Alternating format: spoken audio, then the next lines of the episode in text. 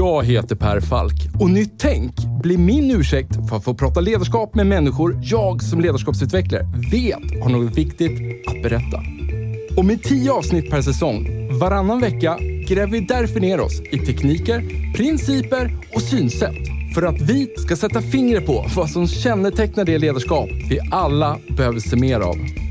Och för att få de här samtalen att hända så har vi sponsorer.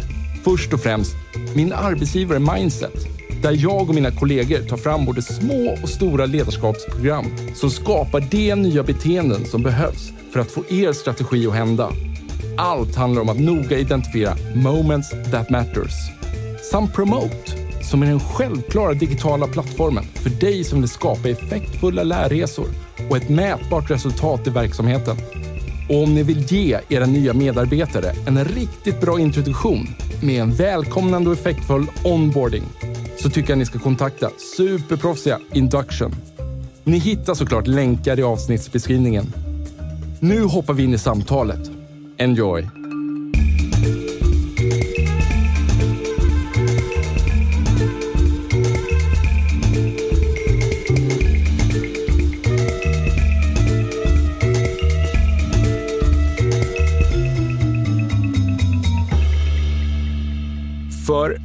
Cirka ett år sedan, förra hösten, så jag var inne i en period där jag hade ett tungt projekt på jobbet. Det var också andra projekt som tidigare hade blivit försenade så att de ramlade in då när de inte riktigt var, var tajmade men måste ändå göras. Jag hade legat sjuk och var då sängliggande, men sen blev jag liksom aldrig riktigt frisk för det där. Så jag kanske gick i två, tre veckor med liksom lite småont i halsen, kände mig tung i kroppen. Jag kommer ihåg att jag tränade ingenting där, för att det, det kändes inte som kroppen ville ut och springa helt enkelt. Ehm, jag har små barn hemma som tar bandbredd på morgnarna, kvällarna, nätterna. Jag hade en friggebod som hade beställt, som jag skulle bygga då förra sommaren, som blev försenad även den. Så den, den kom först efter sommaren. Så jag stod varje helg och höll på att bygga på den här för att få på taket då innan eh, höststormarna skulle komma. Och det visade sig också att det var en felleverans, så att den här frickeboden då hade allvarliga brister och det tog väldigt mycket tid att, att få återförsäljaren att, att förstå vad det var som behövde åtgärdas. Och i hela den här soppan då så fick jag plötsligt ett uppdrag på jobbet där jag skulle hoppa in för en kollega, för han hade blivit sjuk. Mm. Så jag skulle hoppa in i en endagars grej. Egentligen ett rutinärende i sig, men, men liksom, i och med att jag fick hoppa in snabbt så, så, kunde jag inte förbereda mig på det sättet som jag riktigt brukade kunna göra. Mm. Och på morgonen då, när det är dags för det här, när jag vaknar, så, så bara känner jag att jag får liksom en känsla, jag har liksom strålande smärta. Det sticker i fingrarna, händerna. Jag har smärta i armvecken och biceps. Och jag får liksom känslan av att självklart kunde jag lyfta av mig täcket från sängen. Det, det var inte så att jag inte kunde göra det, men jag fick en känsla av att kraften som behövdes för att lyfta täcket åt sidan för att gå upp kändes som att det blev mjölksyra då i biceps. Du nickar nu som att du har hört det här förut. Ja, det har jag ja, hört många ja, gånger, ja. men berätta mer. Ja. Mm. och jag, jag inser ju liksom att jag har ju också hört det här på jobbet när jag driver program och, och jag har eh, vänner och kollegor som har drabbats av det här. Jag vet ju direkt vad det här handlar om. Jag förstår ju liksom att det är en stressreaktion. Kroppen egentligen bara säger åt mig, ligg kvar i sängen. Res dig inte upp, gå inte upp. Plats. Plats. Men jag gör ju inte det, utan jag tar mig upp av liksom, någonstans, också någon sån pliktkänsla. Liksom. Jag är ju inhoppet för den som är sjuk. Mycket ansvar där. Verkligen. Och, och, och, och, ingen, liksom, jag vill inte lägga någon skugga här över min arbetsgivare, för hade jag ringt, ringt och bara sagt som det var så hade de ju bara avbrutit allting. Men, men det gör jag inte, utan jag går upp, tar mig iväg och, och gör eh, det här uppdraget och eh, på något sätt tar mig igenom den här dagen utan och att eh, de jag träffar, de märker nog ingenting på mig. Men mm. inombords så mår jag ju inte bra. Avslutar det har gjort, hoppar in i en taxi och så åker jag till en akutavdelning. Ja, och där säger de, har du haft mycket stress på sistone? Ah, alltså, så här, den, eh, jag kom ju in dit och jag brukar kunna vara rätt saklig i min personlighet, så att det jag gör är att bara säga som det är. Jag har nog en stressreaktion just nu och de frågar mig idag, kom det precis? Nej, det kom i morse, men jag kommer in nu. Och den blicken som jag fick eh, förtjänade jag för, förmodligen. Då, då, Men sen så gjorde ju de det de skulle göra, bara kolla då att, nej, att det inte var något problem med hjärtat eller liknande. Då. Eh, men min fråga till dig här nu, vad är det som händer här och då? Ja, utifrån hur du berättar hela uppladdningen inför det som låter som en panikattack då. Eh, där har du ju det här, alla klassiska ingredienser med en ambitiös eh, huvudrollsinnehavare som har ett stort eh, som har en stor ansvarskänsla, som är duktig, som är lojal, som vill göra ett bra jobb och som kämpar med en väldigt, väldigt utmanande uppgift, ett stort projekt och sen så har du de här andra projekten som laggar efter och som plötsligt börjar göra sig påminda. Du har plötsligheter i form av plötsliga inhopp och så har du också en långvarig förkylning i kroppen så det har ju ackumulerats en väldig massa eh, belastningar, stressfaktorer och barnen hemma också. Vilket då inneburit att du under en period av säkert många månader inte haft en chans att ladda batterierna, varva ner. Hur sov du under den perioden förresten? Alltså sömn eh, har alltid varit lite mitt hemliga vapen på så sätt att jag gillar att sova och jag, jag kan sova mycket och jag har alltid haft lätt för att somna faktiskt. Mm. Och, och, men jag vet, det var också som att jag tog upp det här med småbarn och natten och så vidare. Så här, nej, men lite ryckvis. Eh, må, många gånger man vaknar under samma natt och mm. så vidare. Mm. Ja. Och lever man så under längre tid, alltså inte en månad, två månader, men mm. åtminstone sex månader och många gånger blir det mycket mer än så. Va? Mm. När man kämpar på, kämpar på, kämpar på och försöker ställa om och när plan A fallerar så hoppar man över till plan B. Och, mm. ja, det här slitaget pågår ständigt, ständigt, ständigt. Så det är klart att förr eller senare så händer det någonting. Alltså någon negativ effekt på hälsan kommer ju. Ofta mm. så kommer det smygande gradvis, att vi kanske sover sämre, mm. inte bara för att barnen väcker oss utan för att vi tar med oss problem in i sovrummet och försöker lösa dem där nattetid. Mm. Vilket så sen innebär att vi blir tröttare, vi får sämre immunförsvar, vi får en mängd kroppsliga skavanker, kanske smärtproblematik till följd av att vi går omkring och är spända ständigt problem med magen, hjärtklappning, vi blir mer och mer irritabla, lynniga, får svårt att minnas, koncentrera oss, fatta beslut, vi blir ljudkänsliga med mera. Mm. Och det här är någonting som sker gradvis. Det är som en långsam erosionsprocess under vilken vi också ökar tempot hela tiden, försöker kämpa hårdare, hårdare, hårdare. För att just kompensera för att man känner att man laggar efter? Eller? Ja, ja. till exempel. Va? Mm. Och sen så finns det ju flera uppgifter som du upplevde att du mm. behövde, ja, som du behövde fixa till helt enkelt. Mm. Och som du säger då, märker man att man börjar bli tröttare än vanligt och glömskare än vanligt så blir ju kampen hårdare för man behöver ha kontroll mm. på sig själv. Man behöver få igång sig själv när man är trött. Mm. Och det innebär ju kanske att man konsumerar mer av kaffe, mer av snus och mera socker för att pusha sig vidare. Och sen blir det ännu svårare att sova för att man blir alldeles skakis av både stress och eh, koffein kanske. Va? Men för att göra en lång historia kort. De här symptomen tenderar att utvecklas gradvis mm. under en period som vi kallar för riskfasen inför en utmattning. Och sen, om vi inte hörsammar dem, om vi driver oss vidare, inte bryter i tid, så kommer den där väggingången som du upplevde den morgonen. Sen hade ju du tillräckligt med kraft och vilja i kroppen för att ta dig upp och köra på en dag till trots allt och sen däckade du efter det.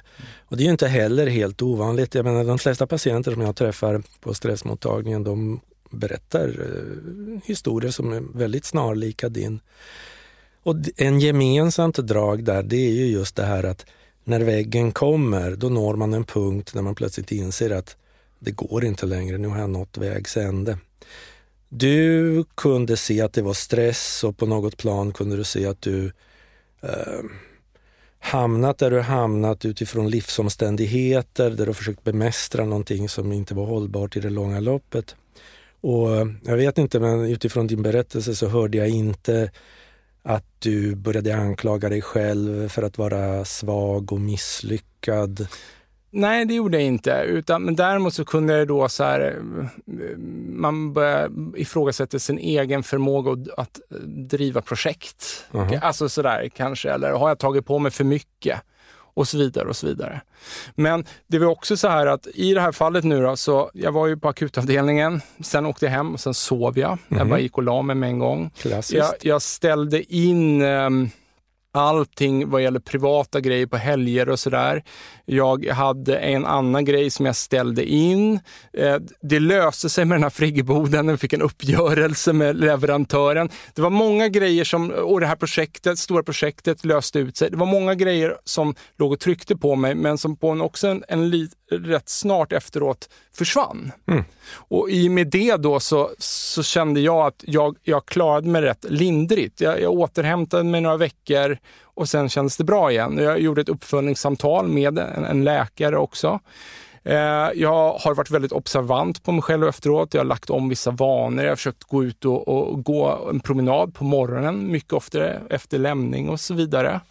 Ehm, jag har haft någon gång efteråt när jag känt att jag blir stressad på jobbet så har jag fått tillbaka den här känslan på biceps mm -hmm. och armvecket. Inte lika mycket, men lite grann. Och den har liksom känts, varit som en liten påminnelse att okej, okay, nu måste jag agera på den här känslan på något sätt. Det är din stressbarometer. Ja. Du kanske, om du vill, kan du drista dig till att vara tacksam att du har den, för den talar om för dig när du är på väg att kliva över gränsen och du behöver backa. Det är väl lite så, ett mm. feedbacksystem. Just det. Ja.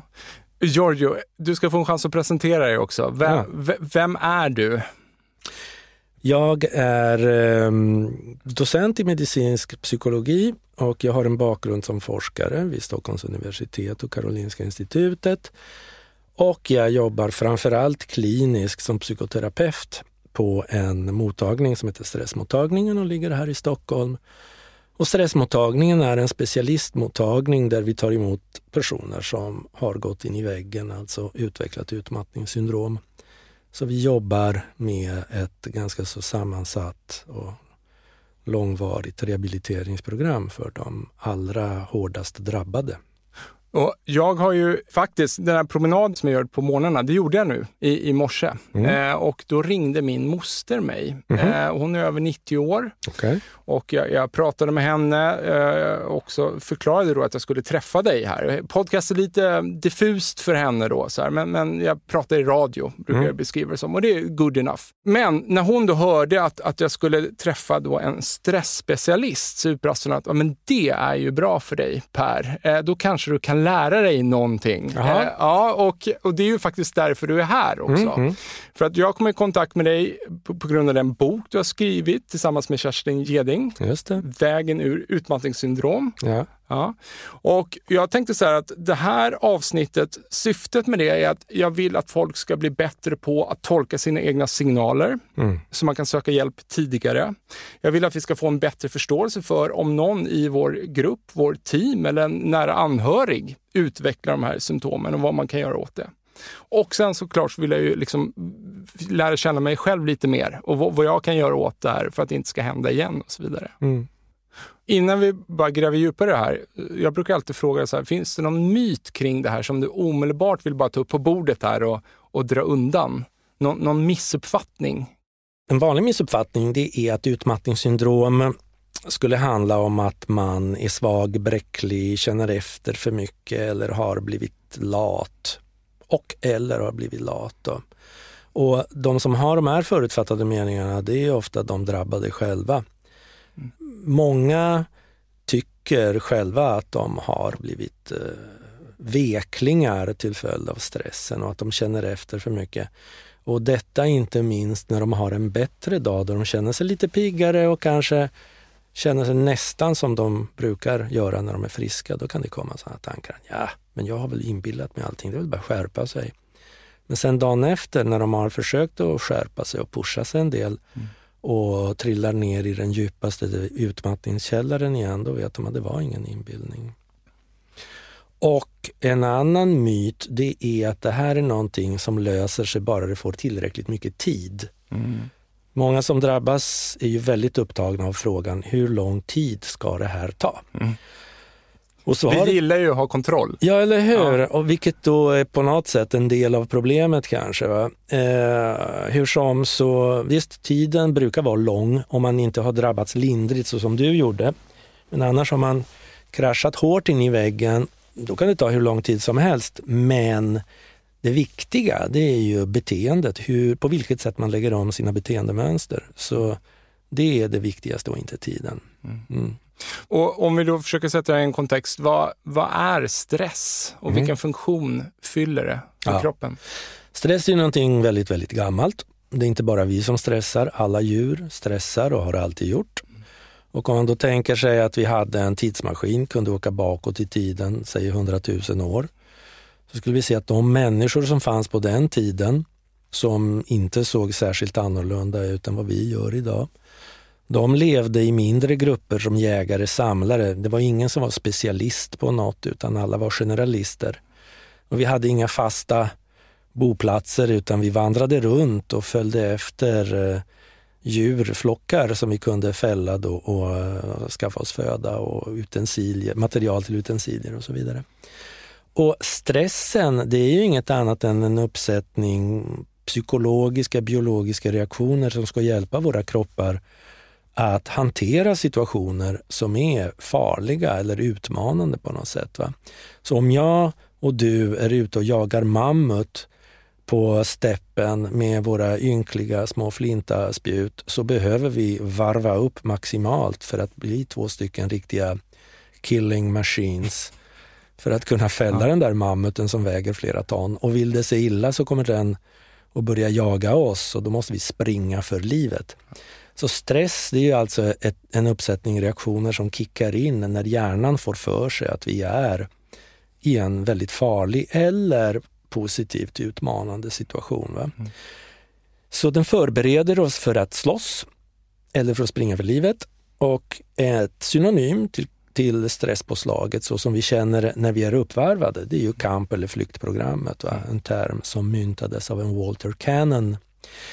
Så kamp eller flykt, så när vi varvar upp då så får vi ökad puls, ökat blodtryck. Mm. Hjärtat slår fortare och hårdare. Vi andas häftigare för att syresätta kroppen. Pupillerna blir stora, de vidgas så att vi får tunnelseende. Vi spänner musklerna så att vi är redo för att fightas eller sprinta iväg. Va? Vi eh, får mindre blodtillförsel till bukhåla tarmar så att matsmältningen stannar av och blodet förflyttas då till den stora skelettmuskulaturen, armar, ben. Mm. Det är dit blodet ska hamna och förse musklerna, biceps eh, och ja. benen och så med blod och syre och ja. blodsocker. Är, är, det så, tror du att det är så enkel förklaring eh, att i just mitt fall att, att jag fick ont i biceps för bland annat för att blodet liksom fördes dit? Det tror jag nog inte är den enda orsaken till det. Alltså du får ju då väga in en långvarig belastning där din kropp har varvat upp och varvat ner och framförallt varvat upp Aha. väldigt, väldigt länge.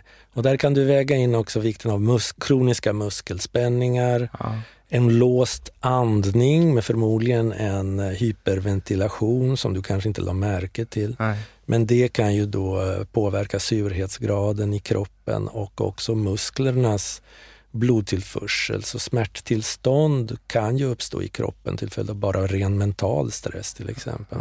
Så det är många faktorer. Men sen det här som ger det där som du hade, alltså att du hade som en sockerdrickskänsla i fingrarna, mm. om jag minns det rätt, och mm. kall och, ja. och svårt att, att manövrera. jag använder inte det ordet, men väldigt bra beskrivet. Var mm. Precis, en sockerdrickskänsla. Och ja. domningar. Mm. Ja, det kommer sig bland annat då av att blodet förflyttas till stora skelettmuskulaturen, men också då inte bara bort från bukhåla tarmar, utan även bort ifrån händer, fingrar, extremiteterna blir ju då ofta kalla, sockerdrickiga och så ja. vidare. Och så kan man bli skakig. Ja. stress, att slåss för sitt liv eller springa för sitt liv, det är inget pillgöra så man behöver inte finmotoriken i fingrarna. Utan blodet ska dirigeras dit det ska ja. vara. Sen så påverkar ju stressen också vår förmåga att tänka. Om vi då föreställer oss att framme här bakom pannan så har vi vad man kallar för prefrontala hjärnbarken. Och den delen av hjärnan, det är vårt logiska, rationella jag. Mm. Det är den som kan tänka moget och logiskt och eh, lägga upp en plan och sköta logistiken. Det är som min inre kloka vuxna projektledare. Va? Mm. Den delen av hjärnan får ju en minskad blodförsörjning. Och den känslomässiga delen av hjärnan som ligger längre in, den får mer blod. Mm. Så vi blir mer känslomässiga, mm. hamnar lätt i affekt under stress mm. och har svårare att tänka klart. Vilket är väldigt logiskt och, och alltså överlevnadsriktigt om man säger så. När man står öga mot öga med en mammut, då ska man inte tänka för mycket utan det är bara springa för livet. Va? Medan i många andra sammanhang så ställer det ju till det för oss. Men för att göra en lång historia kort, det här är i stora drag vad stresspåslaget handlar om historiskt. Att kunna varva upp för att möta en fara genom kamp eller flykt. Det här, en, en parentes, det jag nämnde om kamp eller flyktprogrammet. Det som var intressant där var när du sa att vi, liksom, blodet förflyttas till delar, eller delar av hjärnan aktiveras som har med att man, eh, vad, vad var det du sa, känslomässiga aspekter. Ja. Och då tänker jag så här att det måste ju också vara en del av förklaringen att om jag till exempel på jobbet plötsligt skulle bli ifrågasatt inför massa andra människor, jag känner mig liksom påhoppad. Fy. Att jag då kanske överreagerar i en sån situation, eller? Mm, absolut. Överhuvudtaget så är det så här att stress, framförallt när den blir långvarig, den gör att vi tenderar att överreagera. Mm. Och i det här tillståndet utmattningssyndrom så finns det också diagnoskriterier som försöker beskriva, illustrera den här ökade stresskänsligheten som kommer som innebär bland annat att vi skulle kunna överreagera på en sådan eh, provokation. Då, va? Men, men också som innebär att små krav, små måsten plötsligt blir uppförstorade till max. Och det handlar om att när vi lever under det här pressade tillståndet under lång tid, månader och år som det ofta är fallet, så är det inte bara så att blodet omdirigeras och så vidare utan eh, hjärnan är ju en maskin som tenderar att eh, bygga om sig själv på olika sätt. Och eh, sambanden, kopplingarna mellan olika strukturer kan förstärkas eller försvagas beroende på hur hjärnan används. Plasticitet. Plasticitet. Ja, där fick jag till det. Ja. ja. verkligen. Så hjärnan är plastisk, formar om sig själv. Och det innebär ju att om vi alltid eller extremt ofta är inne i ett tillstånd av negativ stress med negativa känslomässiga påslag så förstärks ju just eh, de strukturerna som handhar de funktionerna. Och det har man också kunnat se i någon svensk studie vid det här laget åtminstone gjord på våra patienter på stressmottagningen att om man då jämför patienter med utmattningssyndrom med friska kontroller som är jämförbara när det gäller ålder och kön och så, så ser man att i gruppen patienter så är delar av den här känslomässiga hjärnan uppförstorad. Mm. Medans mm. volymen på den prefrontala hjärnbarken är mindre än hos mm. de friska. Mm. Vilket då förklarar väldigt väl symptomen människor med utmattningssyndrom har. Dels att man är glömsk, mm. alltså prefrontala funktioner är nedsatta. Man är glömsk, man har svårt att fokusera, man har svårt att fatta beslut, man är känslig för intryck. Samtidigt som en funktion i hjärnbarken är att dämpa känslorna. Mm. Den funktionen är ur spel och känslohjärnan, delar av den har vuxit så att man blir väldigt känslomässig och har svårt att reglera sina känslomässiga påslag. Har man gått upp i spinn känslomässigt så är det väldigt svårt att dämpa sig och tala sig själv till rätta. Ja, ja. Sen, eh, hur, hur bemöter man en sån person då? Som kollega tänker jag att om jag bara märker att oj, nu liksom drar du iväg här eh, och förmodligen har liksom, jag trampat dig på en öm tå och du är under mycket press hur får jag dig att komma tillbaks i stunden? Ja, En tanke det är ju bara att uh, försöka ha is i magen. Mm. Det gäller att uh, vara lite observant på sina egna reaktioner för man, möts man av en överreaktion så blir man ofta ställd och mm. Mm. Uh, förvirrad själv. Men försöka ha is i magen, försöka mentalt luta sig tillbaka och låta den andra prata till mm. punkt. Mm. Inte gå in i försvar, och sen kanske förklara att ja, jag märker nu att jag verkligen har trampat dig på tårna här. Jag ber om ursäkt, det var inte min avsikt. Nej. Det var dumt av mig. Och sen låta nästa kaskad av ord komma tills personen i fråga kanske har fått ur sig mm. eh, det mesta av sin frustration.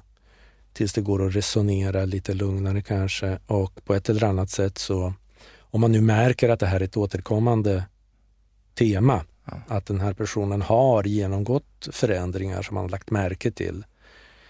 Har blivit känsligare på många plan, överreagerar och man kanske ser andra tecken på, um, på stress, kanske i form av uppvarvning, eh, rastlöshet, plockighet, glömska, misstag, dubbelbokningar mm, mm. och så vidare och så vidare så gäller det ju att ha ett samtal.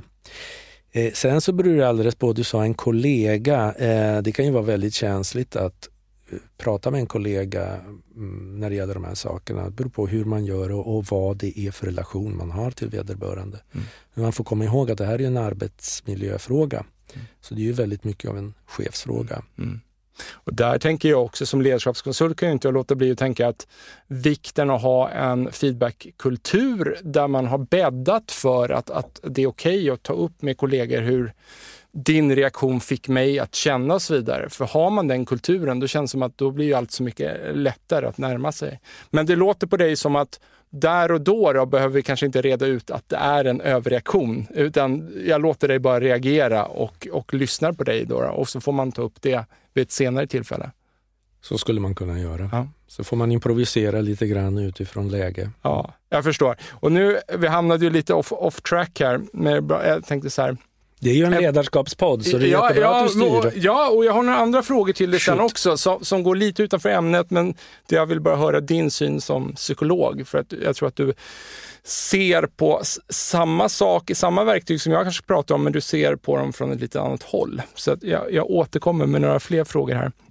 En sak som du sa också där att eh, kamp eller flykt och då tänker jag så här att för jag kan ju också känna att eh, stress, då, när jag kan kontrollera stressen, också får mig att skärpa till mig, att oh ja. prestera högre mm. och fokusera. Jajamän. Ja, för jag har, jag har ju alltid en känsla när jag ställer mig framför folk, och det här har jag bara lärt mig leva med, att jag, jag känner alltid att jag inte är tillräckligt förberedd. Mm. Det, det, jag har bara fått lära mig identifiera att det är bara hjärnan som spelar mig ett spratt. Jag kommer förmodligen känna så i resten av mitt liv. Känns som. Jag får bara så identifiera den känslan och lägga undan.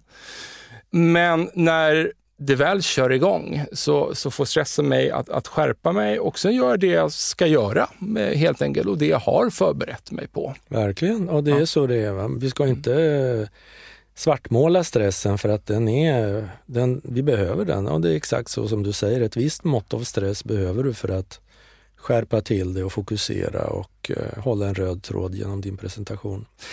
Men tillbaks då till utmattningen här. Ja. Du har ju nämnt en mängd olika symptomer och signaler, men vilka är de viktigaste att ha koll på? Då? Mm.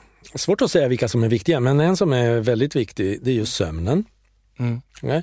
Och då vet man att om vi till exempel har väldigt höga krav i arbetet och en oförmåga att stänga av tankarna på jobbet eller annat som är problematiskt, behöver inte alltid vara jobbet. Men om vi har svårt att stänga av de tankarna när vi går och lägger oss, mm. så finns det en stor risk att hjärnan försöker hitta lösningar när vi egentligen ska sova. Vi hamnar i ältande grubblerier. Va?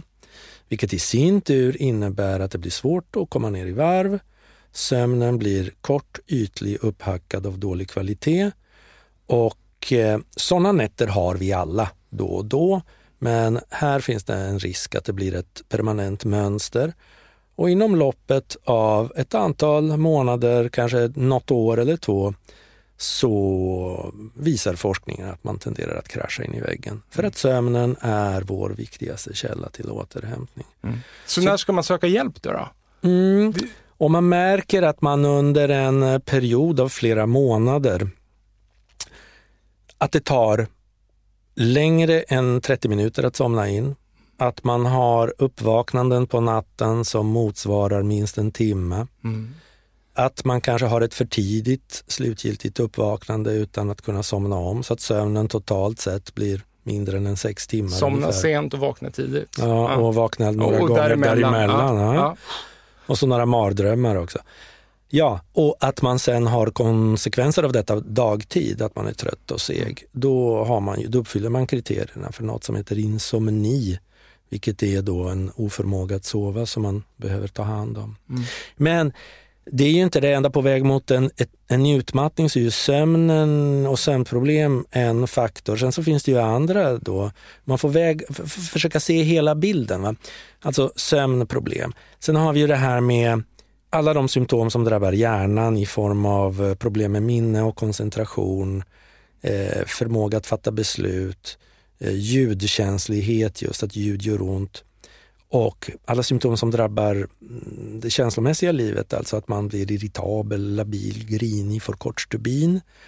Man kan få, som jag sa tidigare, en mängd olika kroppsliga besvär. Då. Värk, huvudvärk, ont i magen, matsmältningsbesvär, tryck över bröstet med mera. Och allt det här isolerat eller i kombination Ja, ibland så behöver det inte vara något problem överhuvudtaget. Men man får, man får liksom se hur ser symptombilden ut och hur beter den sig över tid? Är det enstaka stresssymptom som kommer i lätt form utan att det påverkar min förmåga att hantera vardagen nämnvärt och det är under en tidsbegränsad period? Till exempel att det är inför en deadline men sen när deadline väl är avklarad och jag får vila så släpper det. Eller är det här en grupp symptom som bara blir värre och värre och värre med tiden, ackumuleras, det blir fler och fler och så blir det svårt att fungera i vardagen.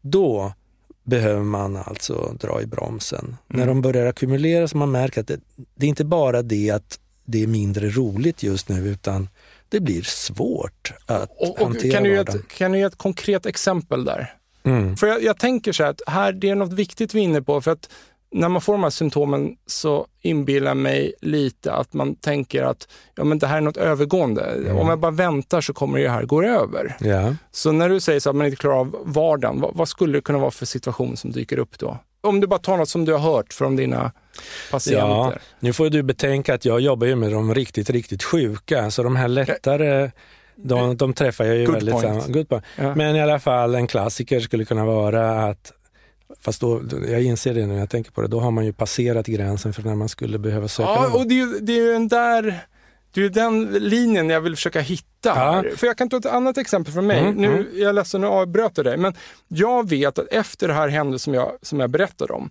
om jag tittar tillbaks historiskt, Mm. så, så började jag se andra grejer också ur ett lite nytt perspektiv. Jag vet att jag varit inne i en liknande period där jag gick med huvudvärk i tio dagar. Mhm. Det är ju såklart inte normalt. Och, Nej. Men varje dag så tänkte jag så här, ja men imorgon går det nog över. Mm. Och sen till slut så gick det över. Men jag vet också, det var också en, liksom en stor press. Mm. Jag haft, eh, hade någon gång jag fick plötsligt en oförklarlig rea- allergireaktion som aldrig riktigt, eh, red, eh, Mm. till och med två gånger.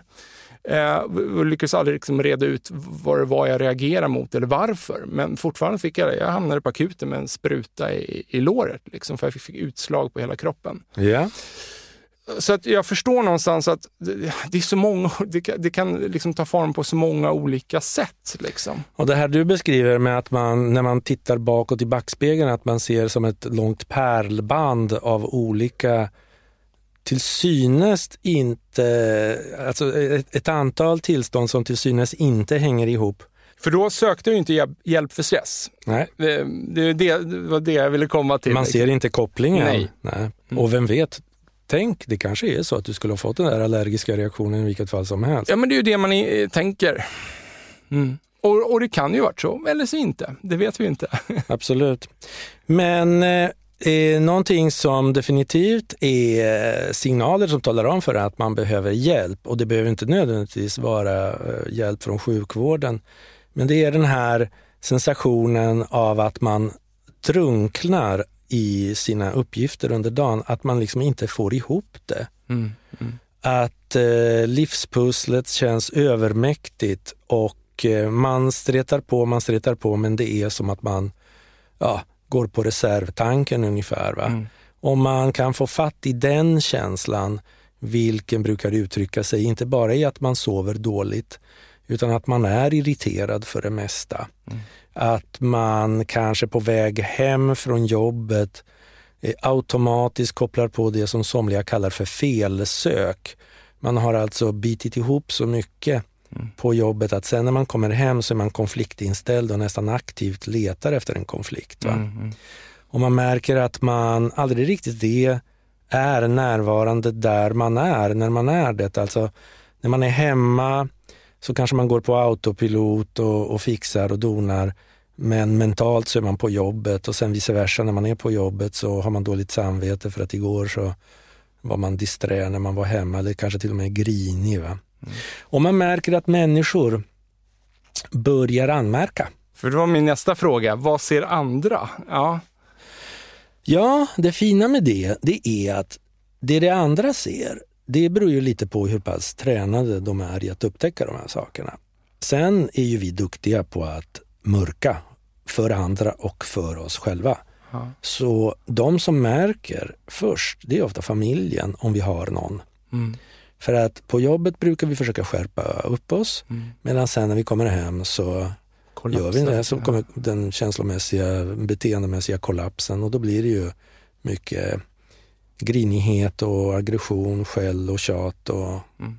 ja, som det nu kan ta sig uttryck. Va? Och om någon anmärker så finns det en risk att man lite grann analogt med en alkoholist börjar eh, slå ifrån sig och förneka och börja försvara sitt beteende. Mm.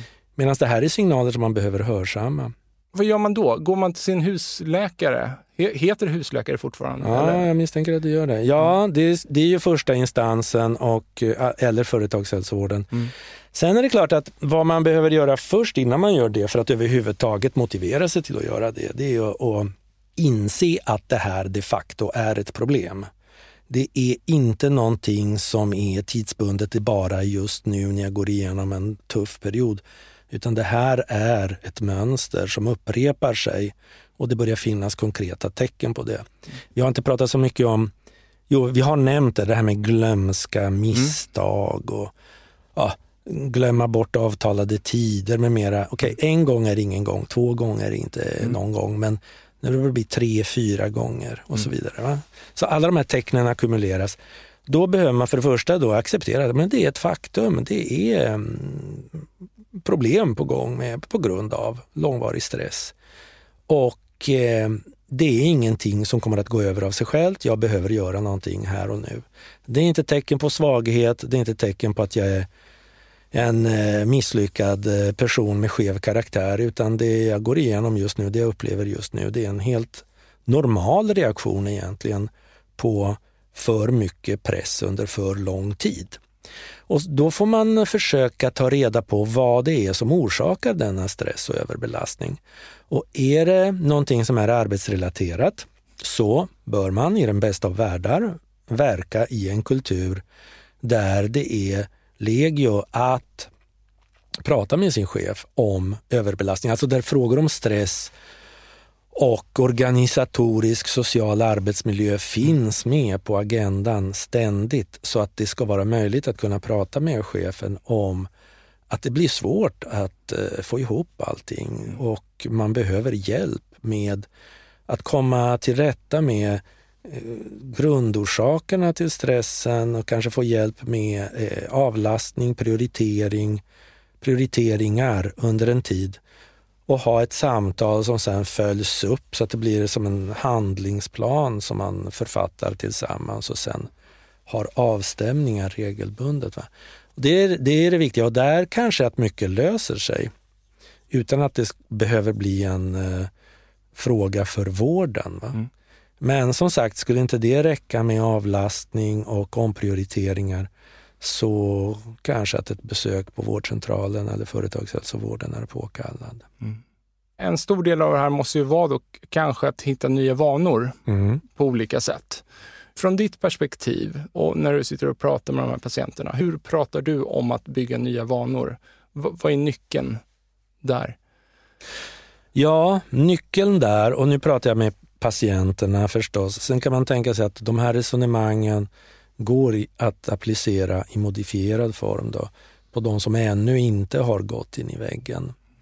Men för att inte gå in i väggen, alternativt ta sig ur väggen när man väl hamnat där, så behöver man lägga om sin livsstil på det sättet att man har ett ständigt växlande mellan aktivitet och återhämtning. Och då kan man fråga sig vad är återhämtning? Och det där är ju ett väldigt missuppfattat ord. Många tror att återhämtning det är att ligga och lata sig i soffan eller gå och sova.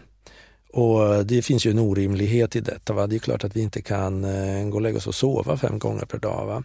Utan då får man tänka så här istället att vad som är återhämtning det beror på vilken del av dig som är tröttast och vilken del av dig som du har använt mest den senaste timmen. Mm.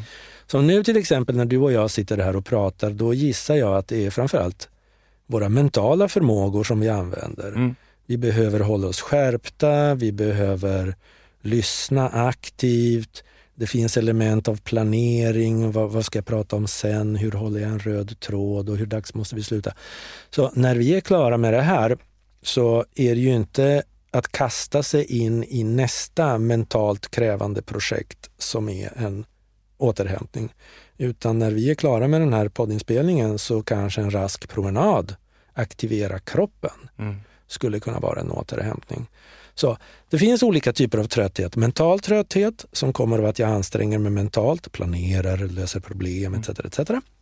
Vi har en fysisk trötthet som kommer av att jag använder kroppen helt enkelt.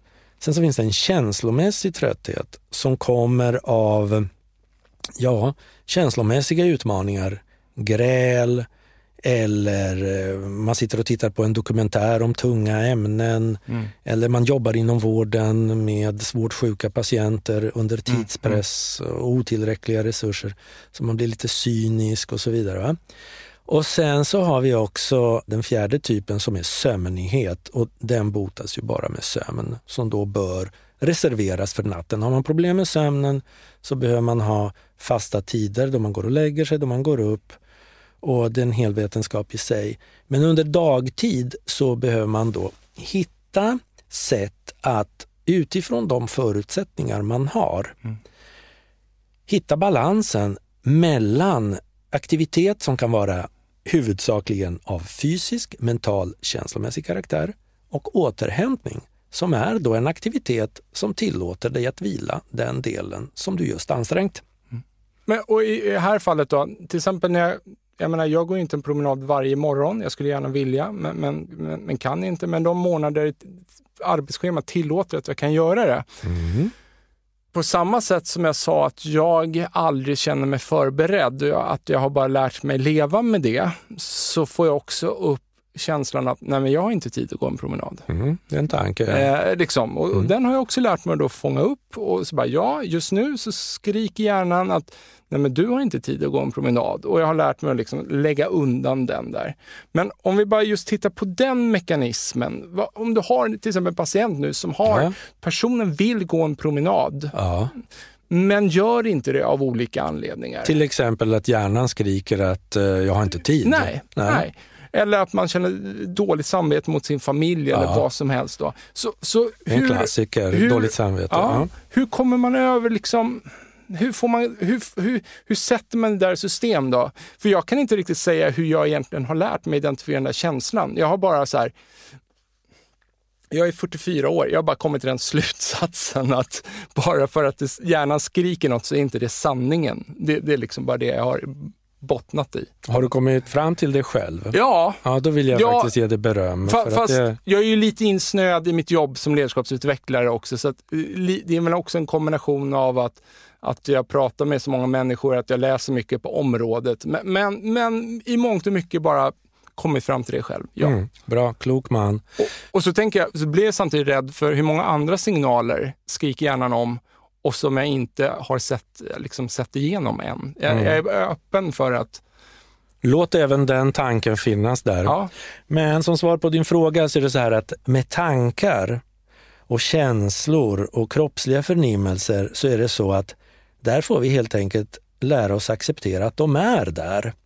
Oavsett om vi vill eller ej. Va? De är där. Det vi kan påverka, det vi kan eh, liksom förändra i våra liv, det är ju framförallt våra handlingar, våra beteenden. De är för det mesta fråga om val. Mm. Så om jag nu har bestämt att det här med att ta en promenad, det är någonting som jag verkligen vill göra. Det ligger i linje med hur jag vill leva mitt liv. Jag vet att det är bra för mig. Det får mig att må bättre och fungera bättre på alla plan. Så det är mitt mål att komma ut på den här promenaden. De där tankarna som säger att ja, det där har inte jag tid med och jag har inte lust och dessutom så regnar det idag. Ja, de tankarna får jag helt enkelt göra precis som du säger. Jag får betrakta dem som eh, det de är. De är tankar, de är där. De hjälper mig inte att ta en promenad. Mm. Helt klart, de är inte hjälpsamma. Så de får hänga med. Jag får ta med dem på promenad som osynliga medpromenerare, Mm. så att säga. Det fina med att kunna styra sina handlingar utefter de mål man själv har, det är ju att det förändrar tankarnas innehåll i sig. Många gånger så tänker man så här att först måste jag känna mig pepp och jag måste känna mig motiverad och ha lust. Mm. Och sen kan jag promenera utan problem. Mm. Men eh, det vi får vända på steken, promenera. Och Det här är sen, jätteintressant. Ja. sen kommer du att få nya tankar i huvudet. Då blir det, ja men jag kom ut i alla fall, det var härligt och var bra och vilken vacker höstdag eller vad det nu blev. Och det går lite i linje med, för när man pratar om hur man bygger och utvecklar en organisationskultur så betonar man oftast att Alltså så här, det viktiga är att få folk att börja göra i organisationen och sen kommer de nya värderingarna till följd av de här beteendena som man väl har definierat. Är de här beteendena vi vill att folk ska göra mer av. Ja. Att, att värderingarna och lusten till att göra det alltså, kommer på sikt i nästa steg. Det kanske, så det ligger, ur ditt perspektiv ligger det någonting i, i det? I, eller? I allra högsta grad. Mm. Med din kunskap då, är du, är du immun mot att drabbas av det här? Totalt, fullkomligt stressproof. Nej, naturligtvis inte. I egenskap av människa och ägare av en människohjärna som ju är en apparat som inte är till för att vi ska känna oss tillfreds utan som är till för att jaga, föreställa sig problem och lösningar på problem så är jag ju också eh, påverkad av eh, stress och oro och, och, och sorg och ledsenhet ibland. Va? Samtidigt som eh, jag också har redskap för att kunna hantera det. Men visst är jag mottaglig, helt Ja. klart. Och det är ju många i min bransch som går in i väggen. Om man har en tendens att engagera sig jättemycket. Och det finns ju så många patienter, så många fall som är behjärtansvärda att engagera sig i. Det går alldeles utmärkt att köra över sina gränser. För att jag, jag känner till en kvinna, hon, eh, hon blev eh, drabbades av ett utmattningssyndrom när hon föreläste om utmattningssyndrom. Är det inte ironiskt så Och, och, ja, och, men man kan ju då på ett sätt lite skratta åt det och tycka att det är lite komiskt. Men någonstans så blir det också för mig en varningssignal en, eh, att hur, hur lurigt det kan vara att, att läsa av sig själv. Att nu har jag tagit det för långt. Ja. Liksom. Så är det. Ehm, så tänkte jag så här, nästa då, vi har ju varit inne lite på det också, det här, men finns det vissa personlighetstyper då som, eh, kan man förutspå vilka som kommer ha lättare att drabbas av det här eller inte? För jag tänker också, du har en liten effektiv au- aura över dig själv. Mhm. Är du en effektiv person eller? Oj, det beror på vad man lägger in i begreppet eh, effektivitet. Men ja, jag har väl eh, fått höra det många gånger att Du- jag i jobbet kan vara väldigt effektiv stundtals. Du svarar väldigt snabbt på mail och eh, ja, men det känns som att eh, du har ett visst momentum med en viss riktning. Selektivt. Ja, och, och, och kanske ser jag det för att jag är lite likadan själv. Och då, men då tillbaks till det här, till liksom så här vad, eh, om man ställer då höga krav på sig själv, vilket man kanske tenderar att göra om man är en, då en effektiv person, är man extra utsatt då? Eller? Det räcker inte med att vara effektiv, för effektiva personer kan ju också vara väldigt selektiva i, i vad de fokuserar på att vara effektiva i. Va? Såklart. Ja, så kan man vara mera laid back och till och med slarv inom andra områden. Så det är inte alla som får samma snabba respons på sina mejl som du har fått. Men okej, okay, åter till frågan. Eh, alltså generellt kan man väl säga att om man har eh, drag av perfektionism och då pratar vi inte om den här selektiva perfektionismen där man driven av lust tycker om att prestera väldigt bra inom smala områden samtidigt som man kan vara mer avslappnad inom andra. Utan om vi pratar om den här mera ängsliga, ångestdrivna perfektionismen som är någon form av tvångsmässig besatthet av att allting ska vara rätt. Mm. För annars så kommer folk att kritisera, annars är det fruktansvärt, annars kommer man att framstå som dålig. Mm. Den eh, typen av perfektionism är en sårbarhetsfaktor. Mm. Och den är ju väldigt besläktad med ett stort kontrollbehov. Man är ofta väldigt, eh, ja, rent av allergisk mot ovisshet. Man vill ha kontroll på det mesta. Och därför blir det svårt att delegera för att andra gör inte saker och ting på mitt sätt. Man vill ha svar på frågor genast. Man kan inte stå ut med löst hängande trådar. Ibland så finns det, eller ofta, finns det också inslag av starkt engagemang, lojalitet, ambition. Alltså man vill mycket, man har väldigt högt ställda krav på sig själv och är lätt triggad när det gäller engagemang. Då. Så hos många av mina patienter finns en enorm social patos och empati och man känner starkt för eh, utsatta grupper, olika samhälleliga frågor. Det är bara det att det finns ingen broms på det här engagemanget. Så det är allt eller intet. Mm. Och man har en väldigt liten förmåga att avgränsa sig och backa och välja sina strider. Mm. Utan det är allt eller intet. Mm. Så det här allt det här summerat behöver ju inte vara ett problem. Man kan framstå som väldigt effektiv, duktig, snäll och lojal.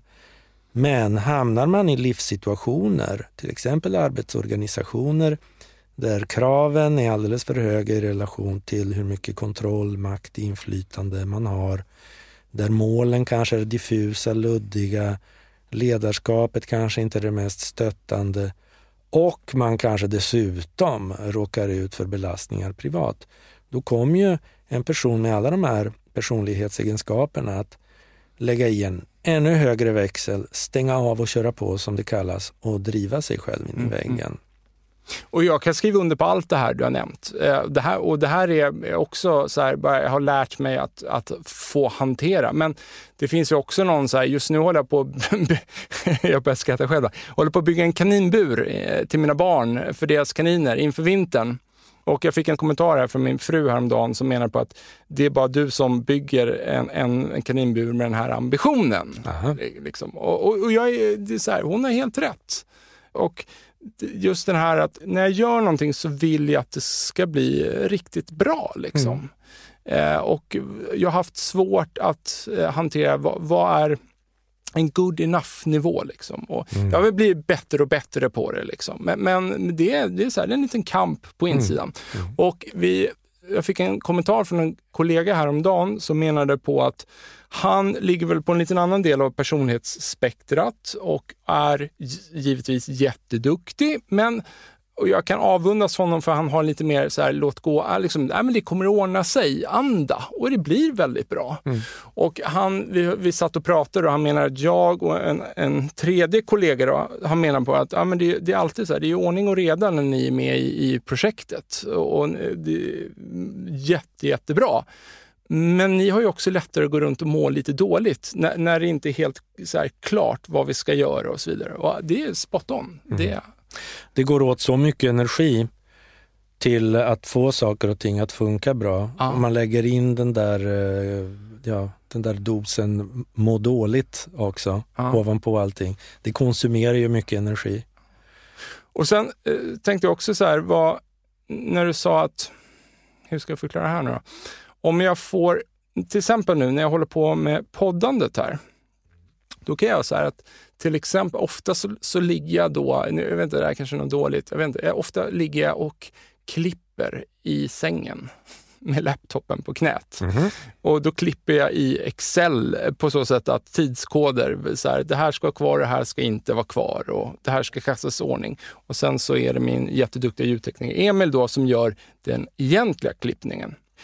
Men ur mitt perspektiv så känner jag så att det, det, det, blir väldigt lustfyllt. Jag, jag älskar att, att hålla på med podd. Mm. Så att även om jag då synbart jobbar så kan jag ändå känna att, så här, att ja, men det, det är återhämtning för mig att ligga och klippa det här mm. avsnittet.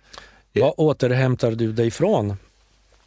Ja, jättebra fråga. Eh, då återhämtar jag mig nog från um, jag är lite mer, jag är mer introvert än vad jag kan verka utåt. Och det gör också att när jag står då, driver ett ledarskapsprogram och har liksom massa folk i ett rum, vi kör flera dagar i sträck. Och, så här, och jag, jag, jag, älskar ju mitt jobb, det är inte det. Och jag älskar att få andra att få insikter och att de förstår sig själva.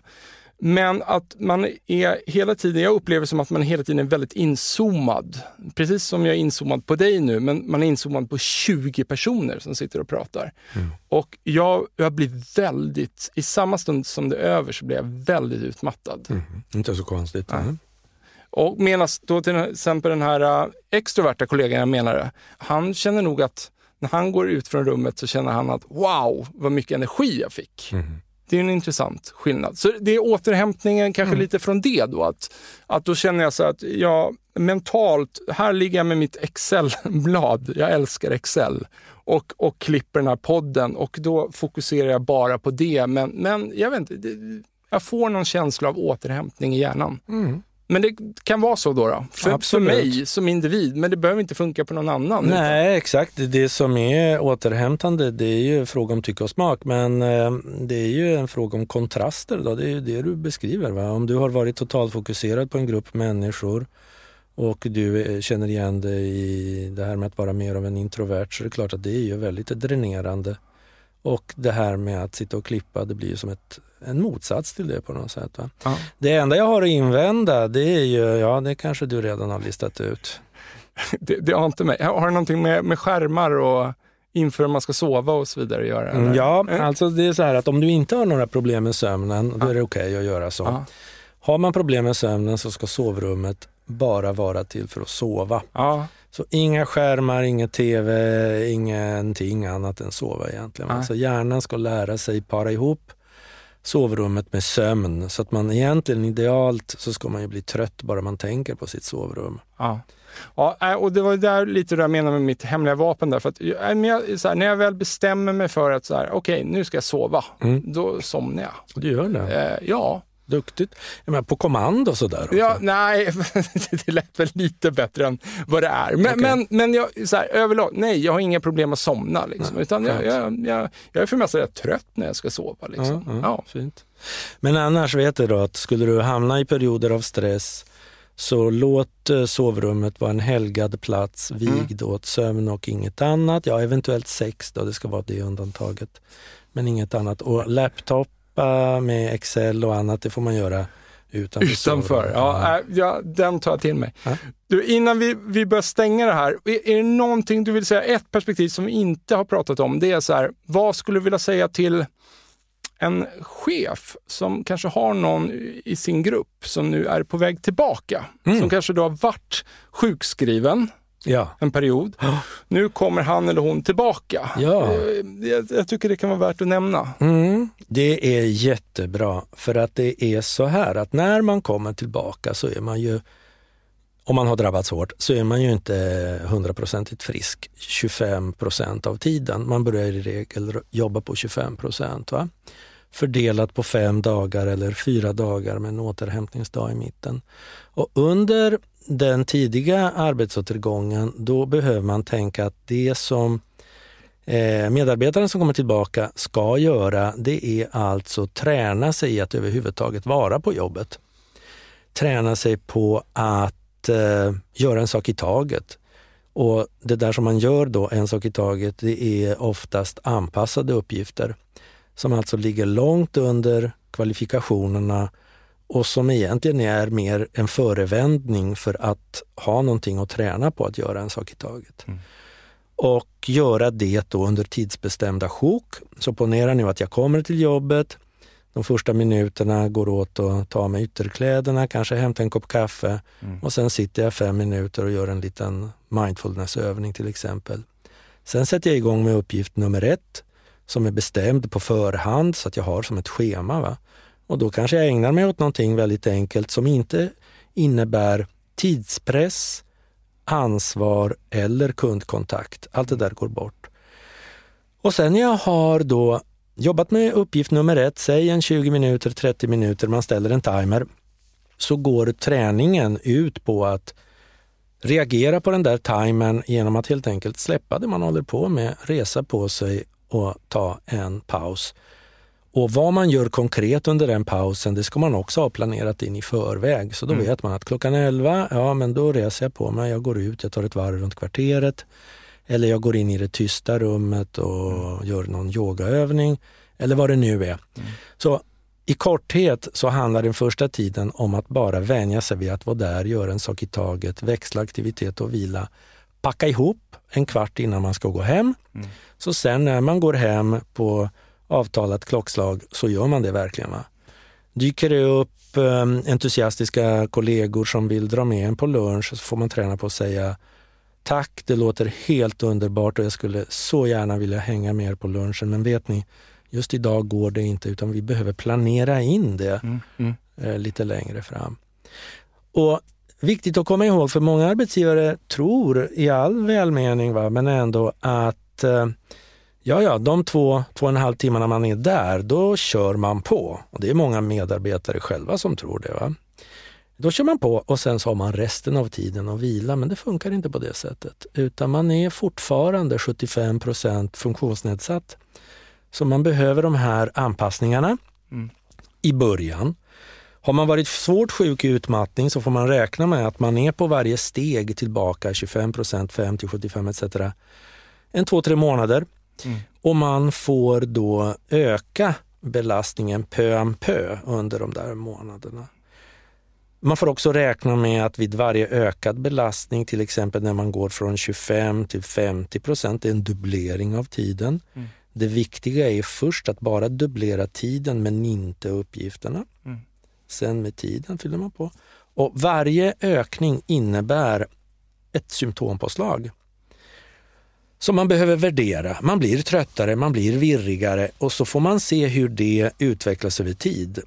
Efter tre, fyra veckor brukar det lätta om det inte är så att man har gått tillbaka i gamla spår skippar sina pauser, jobbar över lunchen, jobbar övertid, börjar ta på sig är andras uppgifter. Det är vanligt. En fjärdedel av våra patienter kraschar en gång till åtminstone. Mm. Och det är för att man går in i den här fällan att jobba 100% två timmar om dagen. Va? Har de en känsla av att ja, men det är lugnt, jag fixar oh ja. det här? Oh ja. Det här tillbaks igen, att bara för att hjärnan säger någonting så behöver inte det vara sanningen. Liksom. Exakt, ja. och det är precis som du så klokt påpekar, man behöver verkligen vara varse att det finns luriga tankar som kan, vara lite, som kan se lite olika ut beroende på vilken fas man befinner sig i. Mm. Och det här du beskriver, att det är lugnt nu, jag har läget under kontroll. Det är efter en längre tid där man tycker att saker och ting funkar ganska bra, man har mm. ganska gott om energi, mår bra, så vill man gärna glömma bort den där tråkiga incidenten med utmattningen som man hade under x antal år. Det känns ju extremt viktigt då att den här chefen för den här gruppen då, där den här personen kommer tillbaks till på något sätt införstådd med att så här lägger vi upp rehabiliteringen nu då. Ja. Och att man sedan håller till det oavsett vad den här personen säger. Ja. Så är det så här, det är det här som gäller. Ehm, så och här... ha täta avstämningar, mm. absolut, och se till att man håller mm. man, man håller sig på spåret. Visst, så chefen behöver där fungera som bromskloss. Det är ju också viktigt då ur rehabiliteringssynpunkt att de kliniker som är inblandade i rehabiliteringen har resurser som hjälper cheferna och medarbetarna som ska tillbaka att lägga upp sådana här planer. Mm. Så hos oss till exempel har vi enormt skickliga arbetsterapeuter som är väldigt aktiva i detta. Mm. Kan det till och med ge bestående skador då? Definitivt. Definitivt. Alltså, Ja, definitivt. Med reservation för att vi inte har forskning som styrker detta. Så definitivt säger jag utifrån min erfarenhet, får jag väl mm. säga. Då. Men visst är det som så att om man fortsätter med samma livsstil som innan kraschen, om tillvaron runt omkring personen i fråga fortsätter att vara stressfylld och utmanande, mm. Eh, alltså stressen bara pågår och pågår och pågår, så får ju inte hjärnan en chans att återhämta sig och då skulle jag vilja hävda att det är definitivt mm. så. Va? Så än en gång då, trycker på vikten av att man också är observanta på varandra inom teamet, mot sina arbetskamrater, när man märker att, eh, att en person börjar agera på ett nytt sätt, eller mot sin partner hemma om man lever med, i en familj. Fånga upp det här så, i så god tid det bara går och att man tar det på allvar. Ja, och för att det ska kunna fungera på ett bra sätt att sen ha de här samtalen så behöver det finnas en miljö där det är accepterat att prata om de här sakerna utan att det ska vara något, något, något jättekonstigt och svårt. Ja, och jag är ju, jag, vi har berört det i flera avsnitt här eh, och jag tar upp det igen för att jag tror så, det kommer så enormt mycket gott med det. Inte bara ur det här perspektivet utan vad vi från ledarskapssidan kallar psychological safety. Alltså att, att man får visa sårbarhet mm. utan att bli nedskjuten. Liksom. Yeah. Mm. Och där är ju cheferna utmärkta som role models. Ja, det är ju de, så, ja, såklart, mm. såklart. De måste ta första steget för det mesta om det här inte finns. Eh, annars kommer det inte hända. Mm. Men bra. Um, Ja, men du, jag har tagit med mig jättemycket från det här samtalet och jag har också suttit och funderat på, jag blir ännu mer fast i min övertygelse eh, att fortsätta med vissa nya vanor jag har börjat med och hålla ännu hårdare i dem. Stort tack för att du kom. Och vad, om man vill höra mer, vi, vi kommer lägga ut en länk till din bok som återigen du har skrivit med Kerstin, Kerstin Geding. Ja. Exakt. Hon får cred också här. Vi lägger ut den i, en länk till den i poddbeskrivningen, men om man vill få tag på dig mm. av någon anledning, man kanske vill höra dig prata mer om det här ämnet eller kanske behöver hjälp eller kanske som arbetsgivare vill veta mer vad ni kan göra. Hur, hur får man kontakt på dig? Ja, då kan man surfa in på vår hemsida www.stressmottagningen.com. Stort tack för att du kom. Tack själv. Hörni, tack till våra sponsorer Mindset, Promote samt Induction för att ni tror på den här produktionen. Ta hand om er.